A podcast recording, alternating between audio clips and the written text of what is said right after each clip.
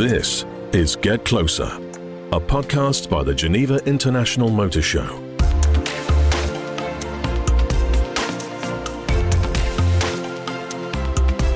In this episode, we get closer to Louis Delétraz, for whom the bug for competitive driving bit very early. His father, Jean Denis Delétraz, might have something to do with it, being a former Formula One and endurance driver in the 90s. A father and son relationship that strengthened over soapbox races, building the vehicles together in the family garage with a plank of wood, four wheels, and anything that could serve as a steering wheel to drive down the hills. Old enough then for his father to race karting. 10 year old Louis Delétraz went on to win two prestigious championships in his native Switzerland before successfully graduating to single seater competition in 2012. In the following 10 years, Louis Delétraz moved into Formula Renault 2.0, Formula V8 3.5, Formula 2, and joined Team WRT to compete in the European Le Mans Series. Definitely an upgrade from a wooden cart built in his garage. Hello, Louis Delétraz. Thank you for joining us. Hello, thanks for having me. Now, I know mm-hmm. you've been very busy recently, but I want to take you way back, right back to the beginning, because I know that you had a really unusual start in motorsport, didn't you? Yes, true. Basically, my father didn't want me to race karting before I was 10 years old because he thought it was too dangerous. So I started with soapbox, which soapbox is a pretty simple motorsport where you go downhill with no engine. So indeed, I think not many drivers started with this and quite late in a way compared to the drivers now. And what sort of age were you when you started? Uh, from 8 to 10. Because the funny story is when I just arrived to 10 or something, to one of the races, we had this kind of a high tech soapbox and we took 86 kph downhill and I rolled. I had a crash, I rolled, and my father was scared. He said, okay, now it's too dangerous. We go karting. so, for the listeners who don't know about Soapbox, can you tell us a little bit more about it and what type of vehicle it is? Basically, if you look at it this way, you go in your garage. The rule is you have a plank of wood and four wheels and something to turn, and you go downhill. And the idea is to go from bottom, from top to bottom as fast as possible. And that was the first thing. So we did it with my dad in the in the garage in the winter. We went to our first races. It's just hills basically in Switzerland. I'm sure there is all over the world. And yeah, you, you race, but then you arrive and you realize that, wow, uh, the others have uh, better wheels, better wood thicker wood, more more heavy because you would put faster if you're heavier. it's very interesting. Were you successful in your soapbox career? Uh, well, successful. I don't remember exactly. We won a couple races, yes, but it was especially an amazing time with my dad, and also I, I in a way, I learned a bit of mechanical stuff because okay, it's not a car at all, but you still built it yourself. So it was super experience. You obviously have a really good relationship with your dad, and talking about him, it's lovely to hear your relationship.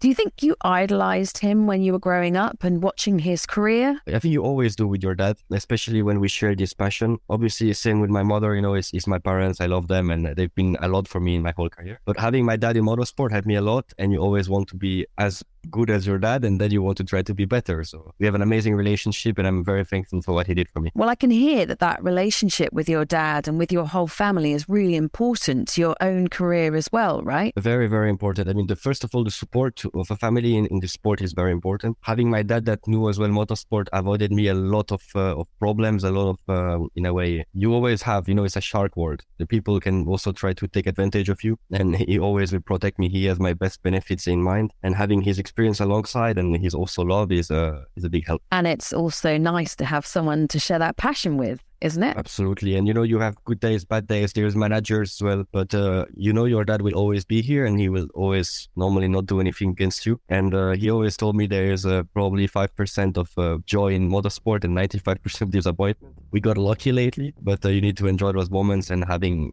them around my family in general is great to share. And I feel lucky.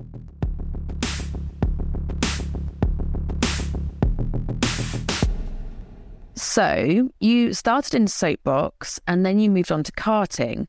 So was it a given that you were going to pursue a career in motorsport? Absolutely not. My dad never pushed me to race. He always said, "Okay, if you if I want to do it, I will I will do it." But um, he didn't want his son to be a race driver, and my mom was scared, so it was the first thing. And then they were just open minded. Started soapbox, went quite well. Had this crash, which was a bit crazy. I had nothing, didn't get injured. Went karting only in Switzerland, went well, and you know we took it year by year. Won the championship, and then went to single seater, and then suddenly I was in Formula Two and tested a Formula One. So it, it went quite quick in between. How do you look back to your single seater debut? I look at bit, I mean, with no regrets. I'm uh, I'm very happy of, of what I achieved and what I learned there. My only regret maybe is in Formula 2 a bit, where my first year was a disaster. Uh, we had made a mistake. We joined the wrong team. The year was bad. The worst year I had motorsport. And this probably killed a bit the um, momentum I had because I, I, I basically won everything before in uh, one races ever, finished in top two in the championships, had a super license, and then kind of stalled in Formula 2. Still managed to get my super license, to get a Formula 1 test. But yeah, I didn't go to Formula 1 for many different reasons. There's the political side, the money side, and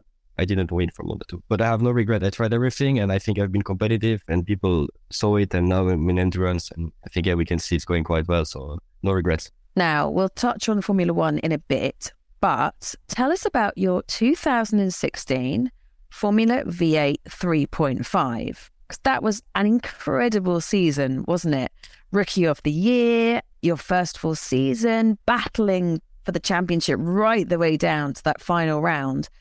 Tell us more about that. Yeah, 2016 was a great year, was a breakthrough. Basically, I just switched from Formula Renault 2 liter to, to World Series V8, which was at that time, the names were complicated, but what series, the 2016 years, same cars, Formula 2 pretty much. There was two series that could bring you to F1 was this one and GP2 at the time. And I arrived there and I was in a great team that supported me a lot. And yeah, we, we basically fought from race one for pole position victories and till the last round, we could have won the championship. We finished second, three points behind the, the champion and who was much more experienced and rookie champion. It gave me my super license. It gave me uh, also big uh, credit in the paddock with the junior teams with F1 teams and put me in the radar for, for F1. That year was big and I will for sure always remember. What do you think you lacked for Formula One? Well, I think at some point I can clearly say money because uh, at some point now not anymore i mean much less but money was very important and it's still in formula one so there was a few seats available and yeah the one with the more money got it uh, I think at that level we're all good. You know, there's no bad drivers anymore in the top ten of Formula Two. And again, it's I don't say it in a bad way. It's always been like this in all sports. Um, I, I didn't have a big sponsor enough, which I think in Switzerland is a shame because we have a few big big companies, but it's it's how it is. And then there was also political. I wasn't, I think, due to 2017 as well in the right path. There's always younger and better drivers coming up. It was a, bit of everything. The stars weren't aligned for me, I would say. And uh, yeah, that's how it is. But you know, there's only 26 and maybe one per year available. And then if you're not having everything free at that time, then Formula One is, is not that achievable anymore. And what did you learn from that experience? Uh, as a young driver, it's very disappointing because you feel cheated on when it's about money. And again, I don't want to only talk money. It's like, it's not an excuse. It's not everything in motorsport. And as I said, I didn't win Formula 2 and it's not the reason of everything. But when you're young, you don't understand that. They ask you crazy amount of money to go to Formula 1. You're like, well, I, I will never be able to achieve that. So you, you feel a bit cheated by the system because you work so hard for this. And what you learn is anyway, just don't give up keep pushing and there's always um, if you do the right things and you're honest you, you will go somewhere. Of course if you're quick because in the end that's everything that people want. And that's why i decided to switch to endurance because after four years in f2 there was no space for me there. And what you need to know is formula 2 you don't earn money you're not paid. You're not a professional driver. You you are con- you do all the work of professional professional driver but you're not actually one yet. So you cannot make your living out of f2 you have to go either f1 or endurance or else. Now speaking about endurance do you think this discipline is designed for the Swiss? yeah, we have many amazing Swiss uh, endurance racing driver. I mean, general racing driver. I don't know if it's designed especially for Swiss people. It's a bit. Uh, I don't know what makes us good there, but indeed with Marcel Fassler, Buemi, and I mean my dad as well. You have uh, a few Neel Jani, a few big names, and uh, successful names because it's not only they're in endurance; it's, they won everything. So I'm I'm glad to try to follow up.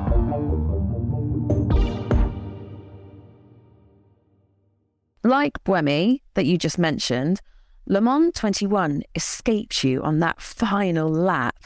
What was that like? How, like, how is it to cope with something like that? Well, yeah, Le Mans 21 was, um, to be honest, it's heartbreaking, and I still think about it often, very often. Uh, when you lead Le Mans for 24 or 58 minutes, it's the last lap, and you know you, your car stops for no reason on track. You just cannot believe it. And I remember everything second by second of the. We were in the garage, all the cameras were there. It was my first Le Mans LMP2, second overall. First Le Mans of Robert Kubica, who was my teammate, and we were about to win it. it. It was huge. And then you look the screens, camera, Marshall come to you, they give you the caps, they say, okay, that's the procedure for the podium. You will go right here, left, and we bring you up uh, the trophies. And I just didn't want to hear that. And Robert left. He said, I, I, we didn't cross the line. I leave. I was the only one listening to this. And then the car stopped. I saw it on TV and I had no words. You cannot believe that.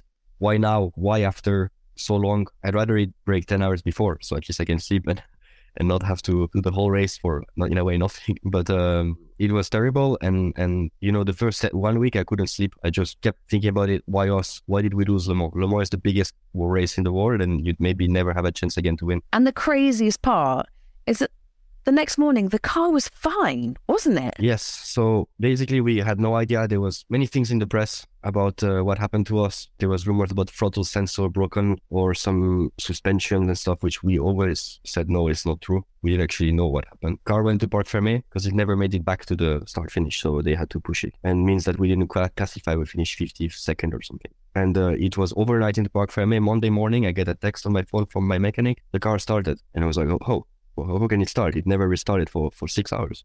The car started, we just pressed the button, it started. And um, we think that there was some water in the cockpit. I mean, we know there was some water. It dried up overnight and the car was fine again. So it just drove.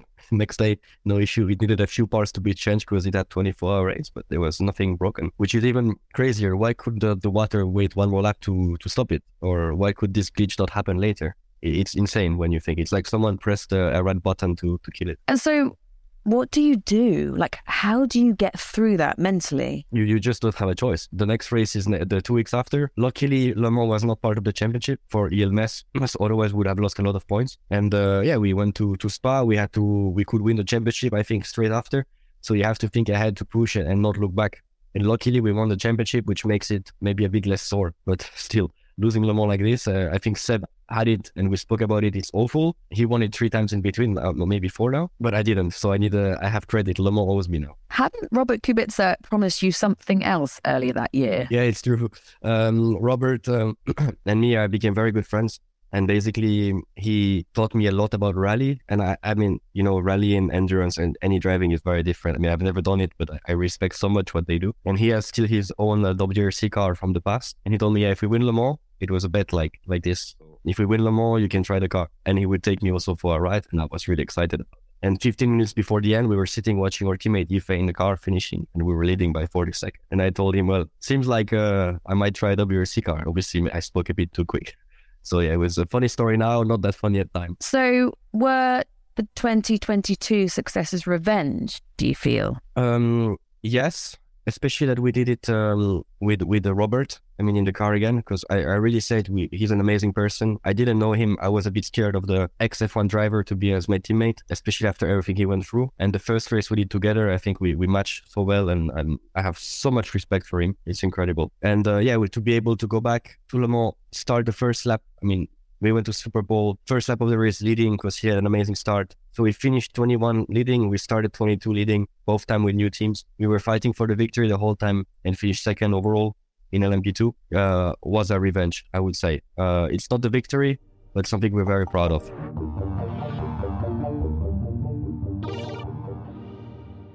What opportunities to signing with a team backed by a manufacturer open up? As a driver, as I said in Formula Two and stuff, you're not not professional. You live your dream, but you're you you just want F1. Moving to endurance was important because that's where you can be professional, and that's where I mean we all aim. In the end, it's my passion, but it's also my work. And yeah, going with Acura for next year and, and the future is which is basically Honda in, in US. It's a huge program. It's a huge manufacturer. They have a big ambition to to win. We drove the car already with the hybrid. It's it's very interesting, and it changes uh, everything. Uh, I mean, I'm young. I'm 25, so to be in such a program already now, and and I think yeah, they're very loyal people. So if, if things goes well, it can be long and I hope we can achieve a lot of success. So for me, it's where I wanted to be, where I always aim to be. And uh, I'm, I'm very proud and happy to be here. Yeah.